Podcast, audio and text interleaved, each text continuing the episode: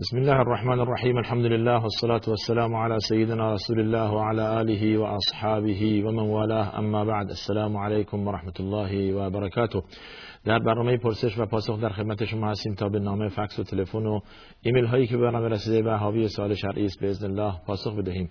آدرس برنامه ما تلویزیون شارجه صندوق پستی 111 فکس 566 99 99 و تلفن پیامگیر ما با پیش شماره شارژ 50 11 235 می باشد و آدرس الکترونی ما pp@sharjatv.ae هستش. بینندمون در رابطه با اینکه اگر شخصی مبتلا به سرطان باشد و بخواهد با آیات قرآن شفا پیدا کند چگونه و نزد چه کسی برود؟ ببینید این مسئله بستگی داره به اعتقاد جزم شما که معتقد باشید صد درصد قرآن شفا دهنده است که هست. به دلیل خود آیه قرآن که میفرماید که خود قرآن میفرماید که و ننزل من القرآن ما هو شفاء و رحمت للمؤمنین ما از خود قرآن قسمتی یا کل قرآن یا آیه از قرآن را جزو شفا و داروی هر مرضی قرار دادیم. حالا آیاتی که در این رابطه هستش آیات سوره فاتحه آیات سوره بقره آیات الکرسی آخر سوره بقره معوذات قل اعوذ برب الفلق قل اعوذ برب الناس. و اون چی که در این رابطه علما گفتند و صحابه رسول الله صلی الله علیه و به آن عمل کردند برای رفع حسد برای رفع سحر برای اون چی که دارو کلا یک نوع داروی معنوی است. برای اینکه افراد مبتلا به سحر و یا به, به, به حسد یا به همچون مرضهایی دیگه با با با پزشک فلان فوق تخصص فلان چیز فلان مرض دیگه دارو نمیشن. احتیاج داره به این که شما از آیات قرآنی استفاده کنید از از دعای رسول الله صلی الله علیه و از احادیث نبوی و از افرادی که مورد اطمینان هستند و واقعا اهل علم و اهل تقوا هستند خود خود شما می‌تونید آیات را تلاوت کنید بر خود. خود بر خود تلاوت کنید. سوره فاتحه سوره بقره یا چی همش یا قسمتیش. سوره آیت الکرسی در خود سوره بقره است و آخر سوره بقره. سه چهار آیه آخرش. آمن الرسول ما انزل الیه من ربه والمؤمنون تا آخرش. و قل اعوذ برب الفلق قل اعوذ برب الناس. اینا رو بر خود بخوانید بهشون رقیه انسان خود را رقیه شرعی کند. بله. در غیر این صورت دیگه نزد افرادهای سودجو نروید که از شما سو استفاده بکنند و مبلغی پول از شما بگیرند و بگویند که ما با این قرآن این کار می‌کنیم. قرآن را آلت بهانه قرار بدن و به وسیله قرآن از شما هزارها بلکه میلیون ها پول بگیرند و این خلاف شرع است و کسانی که همچون اراده ای کردن و همچون برنامه دارن بدانید که می‌خوان به وسیله قرآن سوی استفاده کنند یعنی دکان باز کردن به اسم قرآن به اسم دین که جایز نیست و نزد همچون افرادی رفتن صحیح نیست. پس کسانی که شرط می‌کنند ما از شما پول می‌گیریم یا این کار می‌کنیم اینها نزد اینها نروید و با کسانی که اهل تقوا هستند کسانی که واقعا به اونها اطمینان دارید اعتماد دارید خیلی ها به اسم دین و به اسم قرآن کارهای خلاف هم انجام می‌دهند. اما شما باید زیرک و هوشیار باشید.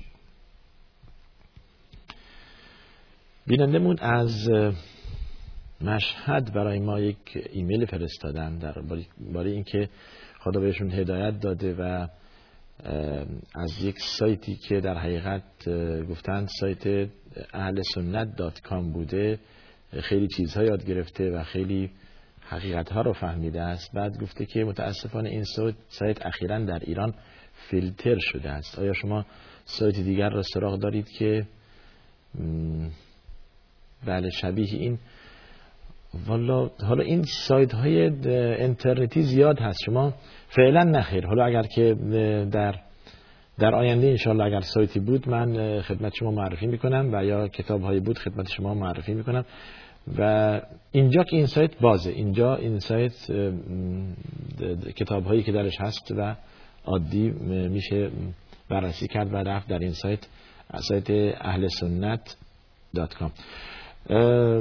چشم. اگر در آینده سایت دیگه بود یا من کسی به ما معرفی کرد یا اگر بینندگان سایتی سراغ دارن در رابطه با کتب و احادیث و نوارهای دینی و شرعی در آن هستش برای ما این سایت را بفرستن که ممنون میشیم که سایت سایتی که پربار باشد. بله. بسیار خوب. سوال دیگه داریم از؟ بله. خب شماره سوالتون. آیا این واقعیت دارد که می‌توان با جن در تماس بود؟ همین سوالی که الان بینندمون کردن در رابطه با مسئله نزد افرادی رفتند که ممکنه به اصطلاح قرآن و از طریق قرآن معالجه می‌کنند ولی با جن تماس می‌گیرند بله واقعیت دارد. کسانی با جن تماس می‌گیرند ولی با جن تماس گرفتن شرعا جائز نیست. و خلاف شرع است. چون که اسراری که شما نباید بدانید از طریق جن خود شما به شما گفته میشه و این خلاف شرعه و جائز نیست. بعد گفتید سوال بعدی سوال دوم. دین اسلام درباره درباره جن چه نظری دارد؟ نظر مثبت دارد یا منفی؟ ببینید اگر منظورتون از از این نظر مثبت یا منفی وجود جن هست. خب وجود جن نص آیه قرآن هست جز مخلوقاته خداوند جن آفریده انس آفریده ملک هم آفریده فرشته هم آفریده. هر سنو جز موجودات الهی هستند. ولی خب فرشتگان از چی آفریده شدن؟ از نور جن از آتش و انسان از چی؟ از خاک یا از گل. حالا در تکلیف بودن انسان و جن مکلفند و مخاطبند و معاخذه میشن. فرشتگان معاخذه نمیشن چون که نافرمانی نمی کنند لا یعصون الله ما امرهم و یفعلون ما یؤمرون. هرگز نافرمانی خدا نمی کنند و هرچی که خدا بهشون دستور بده انجام میدن. اما شما در رابطه با این که فرمودید نظر اسلام در رابطه با تک اینکه اهل تکلیفند و مثل مثل انس باید که جوابگو باشند باید که واجبات را انجام بدن باید که از منهیات خودداری کنند این وظیفه جن و انس هست. خطاب به اونها هم قرآن نازل شده خطاب به اونها هم پیامبر فرستاده شده و رسول صلی الله علیه وسلم هم برای جن و هم برای انس فرستاده شده. رسول ثقلین هستند یعنی جن و انس معمولیت داشته داشتند که به جن هم تبلیغ اسلام و توحید را برسانند و این کار را هم کردند. قل اوحي إلي أنه استمع نفر من الجن فقالوا إنا سمعنا قرآنا عجبا يهدي إلى الرشد فآمنا به ولن نشرك بربنا أحدا وأنه تعالى جد ربنا ما اتخذ صاحبة ولا ولد آخرش که میفرماد و انا منا المسلمون و منا القاسطون. هم ما مسلمان درمون هست و هم غیر مسلمان. انسان مؤمن و هم کافر. هم خوب و هم بد مثل انسان مثل انس مثل عالم مثل جهان انس که درش خوب و بد هست مؤمن و کافر هست. عالم جن هم مؤمن و کافر هست و خوب و بد هست. و رسول الله صلی الله علیه و برای اونها به اونها تبلیغ دین داد و به آنها مأمور شدند که به قوم و و خانواده خود برسانند. در سوره احقاف هم به همین اشاره می‌کند که ما قرآنی شنیده ایم با سپس به سوی بستگان خود رفته ایم و توحید و نشر دین کرده ایم و کسانی که اهل دینن دین قبول می‌کنن اهل توحیدن و کسانی که اهل توحید نیستن رد می‌کنن. مثل, مثل انس هستند. پس بنابراین عالم جن و عالم انس هر دو واقعیت دارن اما دو عالم جن و ملک ما برای اون که ما ظاهر حس می‌کنیم هستند. انس و بنی آدم که من و شما هستیم ظاهر هست و اونها می‌تونن ما را ببینن ولی در اصل آن است که ما نمی‌توانیم اون دو موجود یعنی عالم فرشته و عالم جن را ببینیم مگر اینکه به ندرت باشد. همچون که برای بعضی برای رسول صلی الله علیه و اتفاق افتاد فرشتگان را دید جبرئیل را دید و جن را دید و افرادی هم جن مشاهده می‌کنند و دیدند. پس بنابراین اونها در جای مخفی زندگی می‌کنن مخفی و ما بنی آدم ظاهر و آشکار زندگی می‌کنیم. حالا ممکنه بگویید که آیا اونها هم روی کره خاکی؟ بله روی همین کره زندگی می‌کنن. هم عالم جن و هم عالم فرشته. بسیار. سوال بعدی شما. بله. هر زمان انسان مرتکب خلاف شود توبه می‌کند. حال اگر این خلاف ده بیست بار تکرار شود چی؟ ببینید باز هم توبه می کند یعنی این خلاف صد بارم تکرار بشود باز هم توبه می کند باز هم توبه می کند همیشه توبه مطلوب است. و انسان مؤمن هر زمانی که مبتلا بشد یا فریب داده شد حالا از طریق شیطان از طریق همنشین بد و غیر صالح و عمل خلافی انجام داد توبه می کند متوجه می شود ادامه نمی دهد حالا اگر هم باز دو مرتبه سراغ این آمد این عمل زشت و باز تکرار کرد باز هم دارو و راه حل برای این معزل توبه هست. حالا اگر چه از کردم یک بار ده بار صد بار هم از این شخص این خلاف سر بزند راه حلش چیه؟ توبه هست. انسان مؤمن همیشه توبه می کند و گفتن استغفر الله العظیم الذي لا اله الا هو الحي القیوم و اتوب الیه. بسیار چیز جالبه. این فکسی هم که بینندمون برام فرستادن براتون می‌خونیم. چند تا از کار درش هستش که از جمله همین چیزی که شما گفتید. خیلی خب بذارید این ایمیل اگر تمام شده ما این خلاصش کنید. یه چیزی نمانده. بله. سه سوال داشتید که آیه رامین محمدی فاتح از تهران. بسیار دیگه ما سوالی در, در بله. خیلی حالا ما سراغ این فکسی که بینندمون برامون فرستادن و درش از کار خیلی مهمی هستش. بله فرمودند که آیت الکرسی دربارهش حدیث اومده وقت خوابیدن انسان باید بخونه هنگام خواب و بعد از نماز فرض پنجگانه که انسان را از شر شیطان رها می‌کنه و همیشه فرشتگان نگهبان او خواهند بود. کسی که مرتب آیت الکرسی می‌خواند. بعد گفتید که آخر دو آیه نوشید سوره آخر دو آیه سوره بقره دو آیه سوره بقره آخر سوره بقره که الان گفتیم قبل از خوابیدن گفتید و یا یک بار بعد از مغرب که انسان را از شیطان دور می کند سوره اخلاص و معوذتین یعنی قل هو الله و قل اعوذ رب الفلق قل اعوذ رب الناس. سه بار در صبح و بعد از نماز صبح و سه بار بعد از نماز مغرب و قبل از خوابیدن و بعد از نماز هر فرضی گفتید که باز شما را از شر جن و چشم حسود مسون میدارد. اینها چیز جالبیه. بله حدیث دربارش اومده. هم ذکر رو نوشتن و هم عددش و هم عشر و فضلش نوشتن. بسیار جالب. تشکر می‌کنیم از شما. گفتید لا حول ولا قوت الا بالله. خیلی از اون زیاد گفتن این این ذکر لا حول ولا قوت الا بالله. بعد گفتید که در حدیث اومده کنز من کنوز الجنه بله. گنجیس از گنجهای بهشت. و بله و داروی 99 مرض هستش که کمترش یا آسانترش ناراحتی و هم و حزن و بله گرفتگی است. گفتن بسم الله الذي لا يضر مع اسمه شيء في الارض ولا في السماء وهو السميع العليم.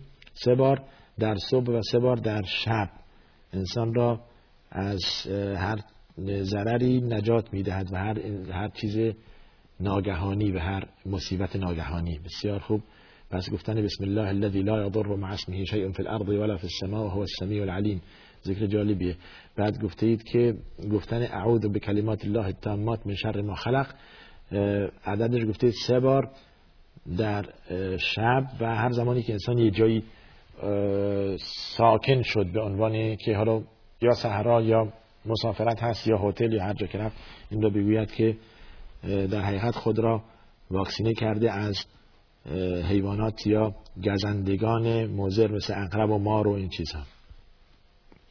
گفتن حسبی الله لا اله الا هو علیه توکلت و هو رب العرش العظیم. هفت بار در صبح و شام بسیار فضیلت زیادی درش هست. بعد گفتن لا اله الا الله وحده لا شریک له له الملك و له الحمد و هو على كل شيء قدیر. ده بار در شب ده بار در بعد از نماز صبح اجر خیلی زیادی داره. بعد به این افزوده می شود. بعد از اینکه گفته لا اله الا الله وحده لا شریک له له الملك و له الحمد یحیی و یمید و هو حی لا یموت بیده الخیر و هو على كل شیء قدیر. زمانی که انسان وارد بازار میشه گفتید.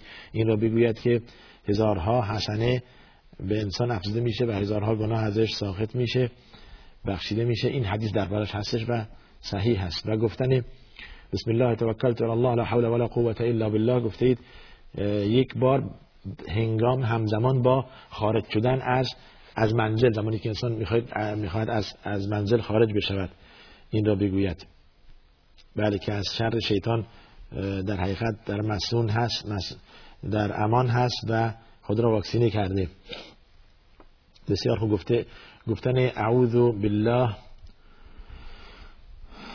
بله أعوذ بالله العظیم و به وجهه الکریم و به سلطانه القدیم من الشیطان الرجیم بعد وقتی این را گفتن به خصوص هنگام داخل شدن به مسجد گفتن استغفر الله العظیم الذي لا اله الا هو الحي القیوم و اتوب الیه. زیاد این را گفتن. همین چیزی که الان بینندمون پرسیده بودن در ایمیلشون که انسان اگر معصیت کنند و عرض کردیم که گفتن استغفر الله الذي لا اله الا هو الحي القیوم و اتوب الیه. در حدیث اومده که انسان هر این را بگوید خداوند گناهش را می‌باشد و ان کان فارا من الزحف اگر هم از از میدان جنگ فرار کرده باشد که گناه کبیره هست دلیل بر اینه که این خیلی فضیلت زیادی دارد. تکرار می‌کنم. استغفر الله العظیم یا استغفر الله الذي لا اله الا هو الحي القيوم و اتوب الیه. استغفر الله الذي لا اله الا هو الحي القيوم و اتوب الیه. تکرار کنند مرتب این استغفار را بگوید که نتیجه خیلی زیادی از جمله غفران ذنوب و گناه در بر دارد و در آیه سوره نوح اومده که انسان را نعمت می‌دهد. یرسل السماء علیکم مدرارا و ازدکم قوتا الى قوتکم. در سوره هود باد باز اومده که به انسان نیرو می‌دهد استغفار کردن استغفار توبه و استغفار بله. زیاد درود بر رسول الله صلی الله علیه و فرستادن. بله گفته اید که ده بار درود بر رسول الله صلی الله علیه و در صبح و در شب که در حدیث اومده کسی که یک بار درود بر من بفرستد خداوند ده بار بر او درود میفرستد و خداوند گناه او را میامرزد و شامل شفاعت من می‌شود در روز قیامت. حدیث صحیح است. بله. محافظت و نگهداری نمازهای پنج وقت هر کدوم وقت خودش که انسان را از شر شیطان انس و جن و تمام بلاها را مسئول میدارد. بله. بسیار خوب. گفتن استودعکم الله الذي لا تضيع ودائعه هنگام خداحافظی یک بار. این شبی الان سوالی باز در رابطه با این که تولد پیامبر و این که صلوات فرستادن بر پیامبر چگونه باشد. جالب اینجاست. صلوات بر پیامبر اون چی که وارد شده گفتن اللهم صل علی محمد و آل محمد. صلوات بر پیامبر و آل ذریه پیامبر. صلوات بر فرستان بر پیامبر. صلی الله علیه و سلم. هر زمانی که نام پیامبر یاد شد شما پسوند آن آن زمانی که محمد صلی الله علیه و سلم. رسول الله صلی الله علیه و سلم. صلی الله علیه و علی آله و صحبه و سلم. بسیار جالبه که شما هر زمانی که اسم پیامبر شنیدید صلوات بفرستید و هر زمانی که نام پیامبر را می نویسید هم صلی الله علیه و سلم بنویسید. نه اینکه اکتفا کنید به صاد. ساده تنها ننویسید. این یک مسئله سوال بعدیتون در رابطه با جشن تولد پیامبر در دوازده ربیع الاول چه حکمی دارد؟ از کردیم در شهر نه خود رسول الله صلی الله علیه و برای خود جشن گرفتن نه ابوبکر و عمر و عثمان و علی و حسن و حسین و ائمه دین. هیچ کدوم از اینها برای رسول الله صلی الله علیه و برای جشن تولد برای تولد پیامبر جشن نگرفتن. توجه فرمودید؟ نه در زمان صحابه نه در زمان تابعین. پس یک در حقیقت سنت متبع نیست که ما بگیم برای تولد رسول الله صلی الله علیه و جشن گرفت ضمن تو پرانتز این رو باید بگوییم که در اقوال صحیح همون روزی که رسول الله صلی الله علیه و تولد 12 ربیع الاول همون روز هم رحلت فرمودند. همون روز هم رحلت فرمودند. توجه فرمودید؟ برای این که در تمام مراسم انسان شخصیت رسول الله صلی الله علیه و زندگی این بزرگوار دعوت این بزرگوار توحید و یکتاپرستی تقوای این بزرگوار. و رسالت رسول الله صلی الله علیه و چگونه بوده است؟ و محبت رسول الله چگونه باعث باشد در دلها واجب است که ما محبت خدا و رسول خدا و و آل بیت رسول الله صلی الله علیه و در دلهای ما باشد؟ این احتیاج به زمان و مکان ندارد. هر وقت برای شما مهیا بود در هر جلسه در هر تجمعی شما تونستید از از شمائل رسول الله صلی الله علیه و از سیرت رسول الله صلی الله علیه و از دعوت این حضرت از شخصیت این بزرگوار بازگو کنید برای مردم و بگویید نه خود را ملزم کنید به دوازده ربیع الاول. همیشه از رسول الله صلی الله علیه و یاد کنید. از زندگی این بزرگوار به دیگران بفهمانید به خود به خانواده خود. محبت رسول الله صلی الله علیه و در دلها جای بدهید که واجب است. رسول الله را از خود و فرزندان و مال و همه چیز بیشتر دوست داشت. محبت خدا و رسول خدا. و محبت آل بیت رسول الله صلی الله علیه و ذریه رسول الله صلی الله علیه و خانواده رسول الله صلی الله علیه و صحابه رسول الله صلی الله علیه و سلم اینها بزرگان دین که دین را به ما رسوندن. محبت اینها واجب است. سیره اینها زندگی اینها به به دیگران فهماندن و یاد دادن به خصوص به خانواده و فرزندان. پس بنابراین ملزم به وقت و به زمان و مکان نیست. بسیار بعضی افراد بعد از سلام دادن نماز دست را روی پیشانی گذاشته و اینطور ذکر می کنند هیچ حدیث درباره این نشنیدیم که زمانی که انسان می‌خواد ذکر کند دست را روی پیشانی بگذارد و ذکر کند. چیز در رابطه نیامده است. توجه کردید؟ اون چی که هست. گفتن سه بار استغفر الله و بعد اللهم انت السلام و سبحان الله و الحمد لله و لا اله الا الله والله اکبر. یا سبحان الله 33 بار الحمدلله 33 بار الله اکبر 34 بار یا 33 بار یک بار لا اله الا الله وحده لا شریک له تا آخر.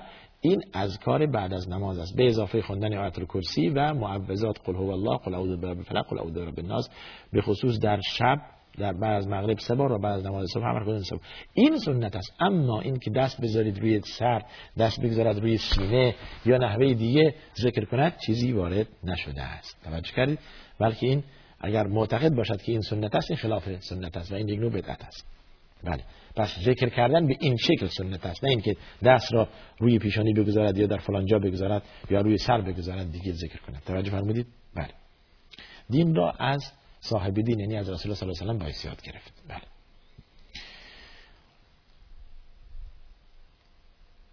بله. آیا می توان گفت شستن پا سنت است و مسح کردن آن واجب؟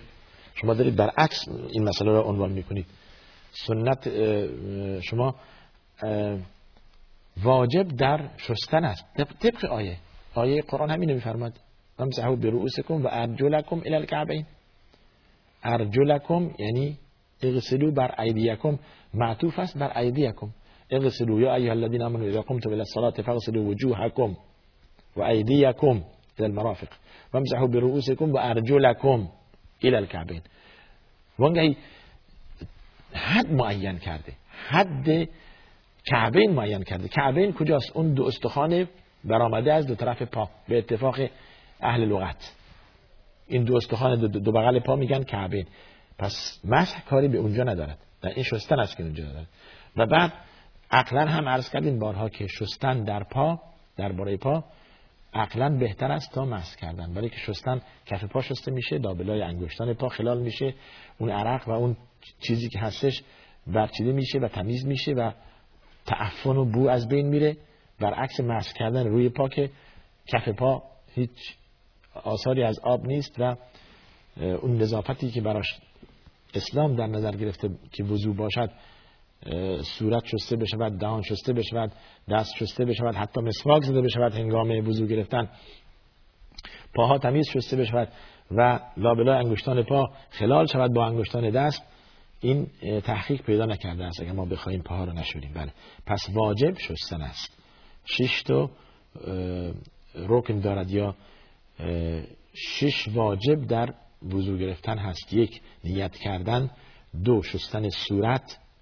قرص صورت از پیشانی تا چانه و گونه ها تا دو طرف, از دو طرف گوش. حد طول عرض صورت.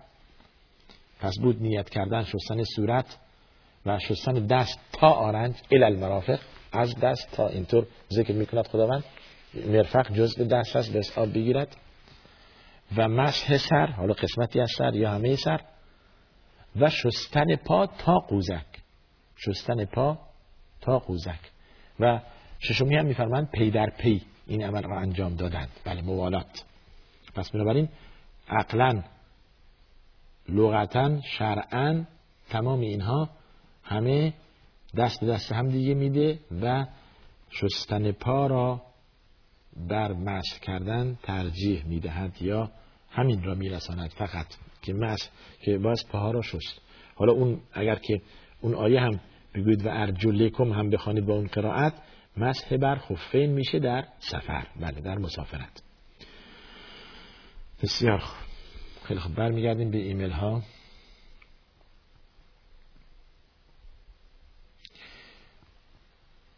بله السلام علیکم و رحمت الله بنده تاجیکستان برامون. خیلی خوب در رابطه با نظر دکتر یوسف قرضاوی خواسته اید که ما خب از خودشون بپرسید در رابطه با network. گفتید که network market کار می‌کنید. می‌تونید از خودشون بپرسید. مستقیم ایشون ایمیل دارن ایشون استاد همه هستند و شیخ دین هستند مستقیم از خودشون بپرسید. و سال دیگه شما ما در تاجیکستان شرکت در شرکت کار می‌کنیم که به جی فلان هستش و گولد ماین اینترنت. ببینید خب توضیح دادید که این شرکت ما باید که یک نفر را ظاهرا چیزی که من فهمیدم از حرفتون اینه که شرکتی شبیه شرکتی گولد کوست اینجا بود و که برچیده شد. حالا در ایران هم خیلی تبلیغاتش بودن که هر کس بتونه چپ راستش مشتری پیدا کنه یکی از راست بیاره یکی از چپ بیاره. ما فلان می‌کنیم بهش نمی‌دونم چند درصد میدیم و چقدر به به حسابش میریزیم روزی چند دلار. بله زارن شما همینو نوشتید. حالا بعدش هم نوشتید در رابطه با این که نظر آقای خرازابی چیه؟ باز همین شبیه همون سوال اولیتون هستش. بله. نظر ما اینه که این این شرکت و این همچون شبیه این شرکت این کلاهبرداری و این چیزی که در حقیقت اکل اموال ناس بالباطل هستش و تعامل به ربا درش میشه و جایز نیست با این شرکت کار کردن و در این همچون شرکتی مثل شرکتی گولد کوست که برای خودتون یک مشتری بیاری بیاورید دست چپ دست راست بعد همینطور اضافه کنید و نهایتا شما در رأس قامی قرار بگیرید که حقوق بیشتری داشته باشید بعد چند سال. این این عمل جایز نیست به خصوص در مسئله خرید طلا حالا اگر منظور شما در network تبلیغ و اعلام بود باز چه تبلیغی باشد که محتوای آن غیر شرعی نباشد؟ جایز است. اگر شما در, در, در شرکتی کار کنید که تبلیغ کنید برای شرکت های دیگه و محتوای آن چیزی که تبلیغ می‌کنید اشکال شرعی نداشته باشد کار شما درست است و جایز است. بسیار.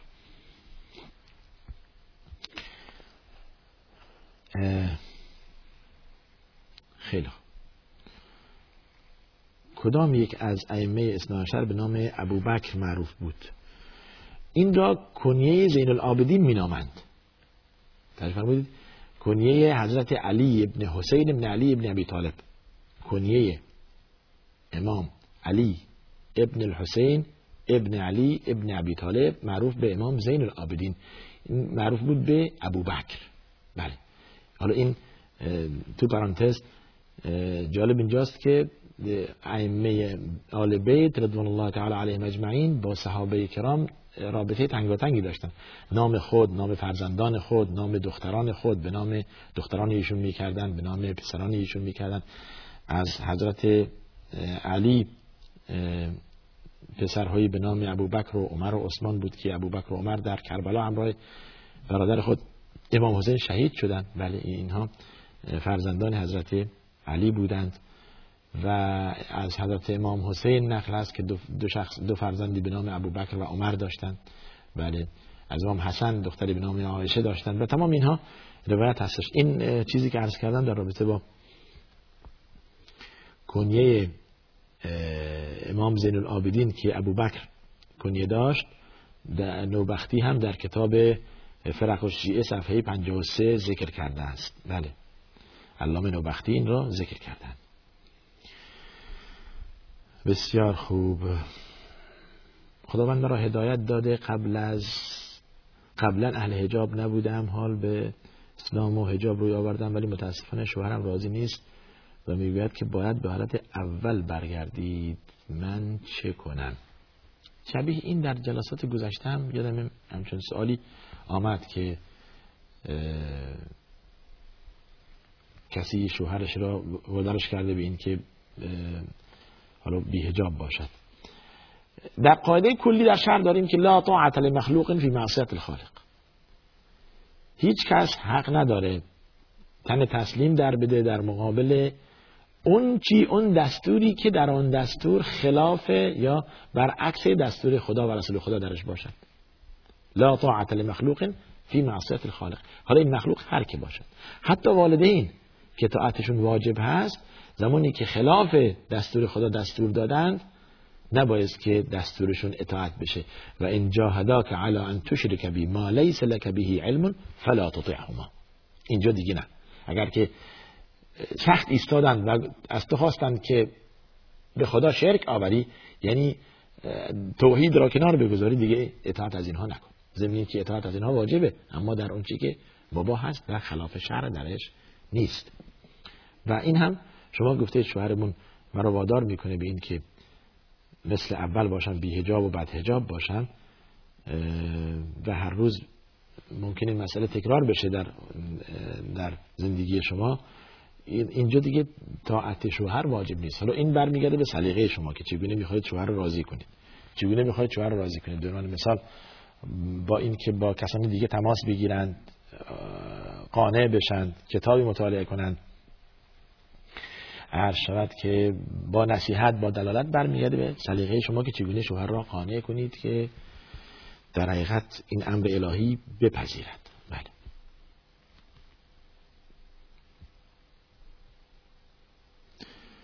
آیه که به طور سریح اشاره کند که آیشه مادر مؤمنان است کجاست؟ در سوره احزاب. در سوره احزاب آخر سوره احزاب. حالا یا آیه پنج هست یا شیش اول سوره احزاب که باز می‌کنید قرآن عثمان تاها دست چپ قرار گرفته سوره احزاب. آخرین آیه پایین صفحه یا آیه پنج هست یا آیه شیش النبی اولا بالمؤمنین من انفسهم و ازواجه امهاتهم. ببینید. پیامبر از مؤمنین نسبت به خودشون اولاتر هست یعنی عزیزتر هست. باید که اولاتر بدانن مؤمنین نسبت به خودشون. یعنی اینقدر پیامبر رو دوست بدارن در دستور در اجرای دستور این در محبت این بزرگوار از خودشون و از فرامین خودشون و از خانواده و فرزندانشون محبوب تر باشد. و ازواجه امهاتهم و ازواج پیامبر که از جمله امرون عایشه باشد امهاتهم مادران مؤمنان هستند. این آیه صریح هست خیلی واضح. در سوره احزاب آیه 6 حالا اگر یادم باشه. آخر صفحه آیه 6 اول آیه النبی اولا بالمؤمنین. بله این آیه صریح هست. و خطاب به امهات مؤمنین. دیگه هم آیه دیگه داریم. که در هفته گذشته هم این را عرض کردیم در رابطه با این که خداوند می‌خواد رجس و پلیدی از آل بیت بردارد. از جمله خطاب به امهات مؤمنین هست که جزء آل بیت رسول الله صلی الله علیه و سلم هستند. بله. حتما باید جلو به نمازگزار یک چیز باشد بعضی می‌گویند بدعت است. اگر چیزی نگذارید ممکنه بگویند بدعت است. اما چیزی بگذارید که در حقیقت سنت هست دلیل قطعی درش هست که شما در جلو خود در جایی که حد سجده هست سجدگاه شماست یک چیزی باشد یک برآمدگی حالا این هر چی باشد مثلا حتی یک قلم باشد یک قلم باشد برآمدگی داشته باشد یک شیعی باشد که اون که می‌خواهد عبور کند بداند که حد سجده شما تا اینجاست پشت آن آبر پیاده یا کسی که می‌خواهد رد بشود. بله. پس در نزد جمهور یا برخی از اهل علم این رو واجب می‌دانند که یعنی باید ستره باشد. ستره المصلی مینامند یعنی ستره نمازگزار. رسول یا به طرف دیوار نماز میخوندن دیوار جلوشون بود یا ستون یا همون تنه نخل که ستون مسجد بود زمان. یا حتی اگر نبود شمشیر مبارک را به زمین فرو میبردن و ستره خود قرار میدن یا عصا. بله. پس بنابراین باید ستره باشد. ستره برای خود انسان در نظر بگیرد. برای صفحه جماعت کسانی که اهل مسجد هستن هم خود شخص را اگر شما همه جا ستون نیست همه جا هم دیوار نیست یه شخصی که نماز می‌خونه می‌تونه اون را به عنوان سترگاه خود قرار بدید. بله. بسیار خوب. در هنگام نماز نگاه نمازگزار به کجا باشد؟ عرض کردیم که در محل سجدگاه کجا سجده می کند اونجا نگاه کند. و این متاسفانه برخی روایت نمی کنند به که نماز بستن الله اکبر سرشون میره بالا. بالا نگاه می‌کنن تو سقف مسجد اون طرفانه. این در, در, در حدیث نهی اومده که نگاه بالا نکنید. نگاه بالا نکنید زمانی که نماز بخوانید و ایدی هم دربارش اومده. که انسان مثل یک حیوان میماند زمانی که نگاه به به بالا می‌کند. با خدا شما دارید راز نیاز میگید. باید نهایت خشوع و خضوع در شما باشد که الان ایستاده اید و دو رکعت نماز می‌خواید بخوانید. در سجدگاهتون نگاه می‌کنید و نه این طرف و نه اون طرف. بعضیا توجهی ندارن. چشماشون این طرف و اون طرف هستش. نگاه اینجا می‌کنن نگاه اینجا می‌کنن نگاه پایین نگاه بالا. گویین که در موضوع خیلی ساده در حالی که شما الان تماس مستقیم دارید با خدا پیدا کرده اید و ششدونگی حواستون به آیاتی که دارید می‌خونید باشه و به رکعاتی که دارید انجام می‌دهید و عملی که دارید انجام می‌دهید در سجده دعا می‌کنید و سر به سجده می‌گذارید و راز و نیاز می‌کنید با خداوند. پس باید نگاهتون به سجدگاهتون باشد. و این مسئله مسئله دوم قبل از امام قبل از حرکت امام دقت کنید حرکتی انجام ندهید. یعنی در حدیث اومده انما جعل الامام لیؤتم به. امام قرار داده شده که پشت سرش مردم نماز بخونن اذا سجد فاذا ركع فركعوا و اذا سجد فاسجدوا. وقتی که رکوع به رکوع رفت به رکوع بروید و وقتی که از رکوع بالا آمد بالا بیایید. وقتی که به سجود رفت به سجود بروید. نه اینکه قبل از آن به رکوع بروید و قبل از آن از رکوع بالا بیایید یا قبل از آن به سجده یا قبل از آن از سجده بالا بیایید. سبقت گرفتن از امام خلاف شرع است و جائز نیست. این مسئله در در نماز خوندن حالا که مسئله نماز آمد. و زمانی که تنها می‌خوانید هم دقت کنید نگاهتون به سجدگاهتون باشه فقط. ببینید از خشوع و خضوع از بزرگان دین به خصوص از حضرت علی رضی الله عنه. روایت است که اینقدر در نماز خشوع و خضوع داشتند این بزرگوار. روایت است که در یکی از نمازها در یکی از اوقات حضرت علی در مسجد نماز میخوندن. و خانه ای در مدینه خراب شد. رو اونجا که زمان زمانی خانه خراب می‌شد صدا می‌کرد بالاخره فرود میآمد و صدای خیلی بزرگی گو این که بمبی مثلا منفجر شد در جای خیلی آرام خیلی آرام نه کولر بوده مثلا نه ماشین اتومبیل بوده که صدا بده نه تلمبه یا چیزهایی بوده که جو را پر از سر صدا بکند و آلوده بکند از صدا و اینها آرام بوده است. اینقدر این صدا زیاد بود که اهل مدینه همه خبر شدن.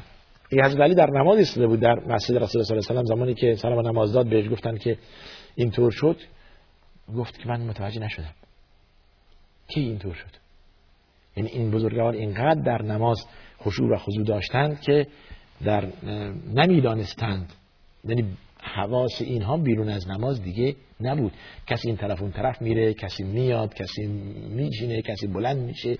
دیگه چشتونگی حواس با کسی دیگه تماس گرفته با الله سبحانه و تعالی راز نیاز می‌کند این چنین انسان مؤمن باید همچون خشوع و خضوعی که از رسول الله صلی الله علیه و یاد گرفته بود بیاموزد در حقیقت.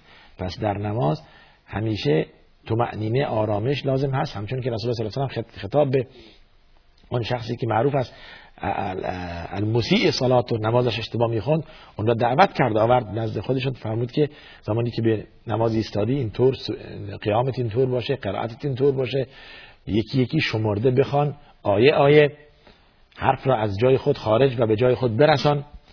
و زمانی که به رکوع رفتی از رکوع بالا نیاد تا اینکه تطمئن راکعا مطمئن باشی که الان رکوع هستی. و از از از, از رکوع هم که بالا آمدی به سجده نرو تا اینکه تطمئن واقفا مطمئن باشی که الان ایستاده ای و سجده هم همینطور و بین پس بنابراین یک نوع طمأنینه و که در مذهب هم حتی در مذهب شافعی جزء ارکان نماز هست. طمأنینه جزء ارکان نماز هست که باید در نماز باشد. یعنی آرام گرفتن در انجام دادن ارکان نماز در سجده رفتن و از سجده بالا آمدن و به رکوع رفتن و از رکوع بالا آمدن. نخیر نماز را باطل نمی کند ارز کردیم که نگاه کردن به بالا نکن نماز را باطل می کند گفتیم خلاف شرع است و یک نوع معصیت هست خلاف دستور رسول صلی الله علیه و هستش ولی نماز را باطل نمی کند مبتلات نماز حرکت زیاد هست حرکت زیاد صحبت کردن و تغییر نیت دادن و بیخود جابجا شدن و تغییر قبله جهت قبله تغییر اینها جزء مبتلات نماز هست. اما شما به بعضی که نگاه کردید نمازتون باطل نمیشه ولی خلاف شرع. دقت کنید که در زمانی که به نماز ایستادید دیگه نظرتون نگاهتون بالا نرود و بله. بسیار خوب. آیه اولا مستم النساء منظور آن غسل هست یا وضوع این را علما فرمودند که منظور از از لامستم النساء در مذهب در جمهور اهل علم این است که زمانی که شما واجب الغسل می‌شوید واجب الغسل می‌شوید یعنی جنابت یعنی با زنان جماع می‌کنید. توجه فرمودید؟ هدف منظور از لمس پس جماع هست و نه دست زدن ظاهری. برخلاف در مذهب امام شافعی که میفرماید به محض دست زدن به زن وضوع باطل می شود قول صحیح اهل علم بارها ذکر کردیم که قول ائمه و ساده مالکی هاست که وسط است بین دو قول ساده احناف و شافعی ها میفرماید اگر به طور امن و از روی شهوت باشد وضوع باطل می شود در غیر این صورت خیر. و این قول صحیح تر است. و این قول صحیح تر است. بله.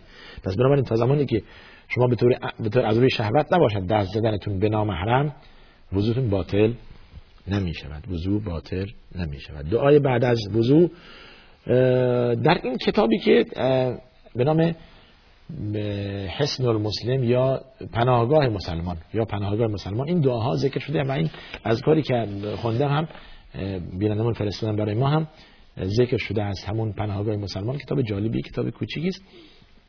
دعای بعد از وضوع اینه که میفرماید اشهد ان لا اله الا الله وحده لا شريك له واشهد ان محمدا عبده ورسوله. اللهم اجعلني من التوابين واجعلني من المتطهرين این دعای بعد از وضوع اسناء وضوع هیچ ذکری وارد نشده. اسناء وضوع هیچ ذکری وارد نشده. فقط قبل از وضوع سنت است که ما بگوییم بسم الله بسم الله قبل از وضوع اما اسنای وضوع اسنای صورت شستن اسنای دست شستن تا آرنج مست سر کردن یا شستن پا هیچ ذکری وارد نشده است. قبل از وضوع بسم الله گفتن و بعد از اتمام وضوع هم که در حدیث اومده اشهد ان لا اله الا الله وحده لا شريك له واشهد ان محمدا عبده ورسوله. اللهم اجعلني من التوابين واجعلني من المتطهرين. که ذکر کردیم و در جلسات گذاشتن به این مسئله اشاره شده است کم بیش بسیار خوب. نهایتا آدرس برنامه ما تلویزیون شارجه صندوق پستی 111 و فکس 566 99 99 و تلفن پیامگیر ما که 24 ساعته در خدمت شماست 20971 6 50 11 235 این همیشه 24 ساعت ضبط می‌کنه و آدرس و ایمیل ما هم pp at tv هستش. pp at tv.ae هست. تا دیدار دیگر شما را به خدا میسپارم و آخر دعوانا ان الحمد لله رب العالمین. و صلی الله وسلم علی سیدنا محمد و علی آله و صحبه اجمعین.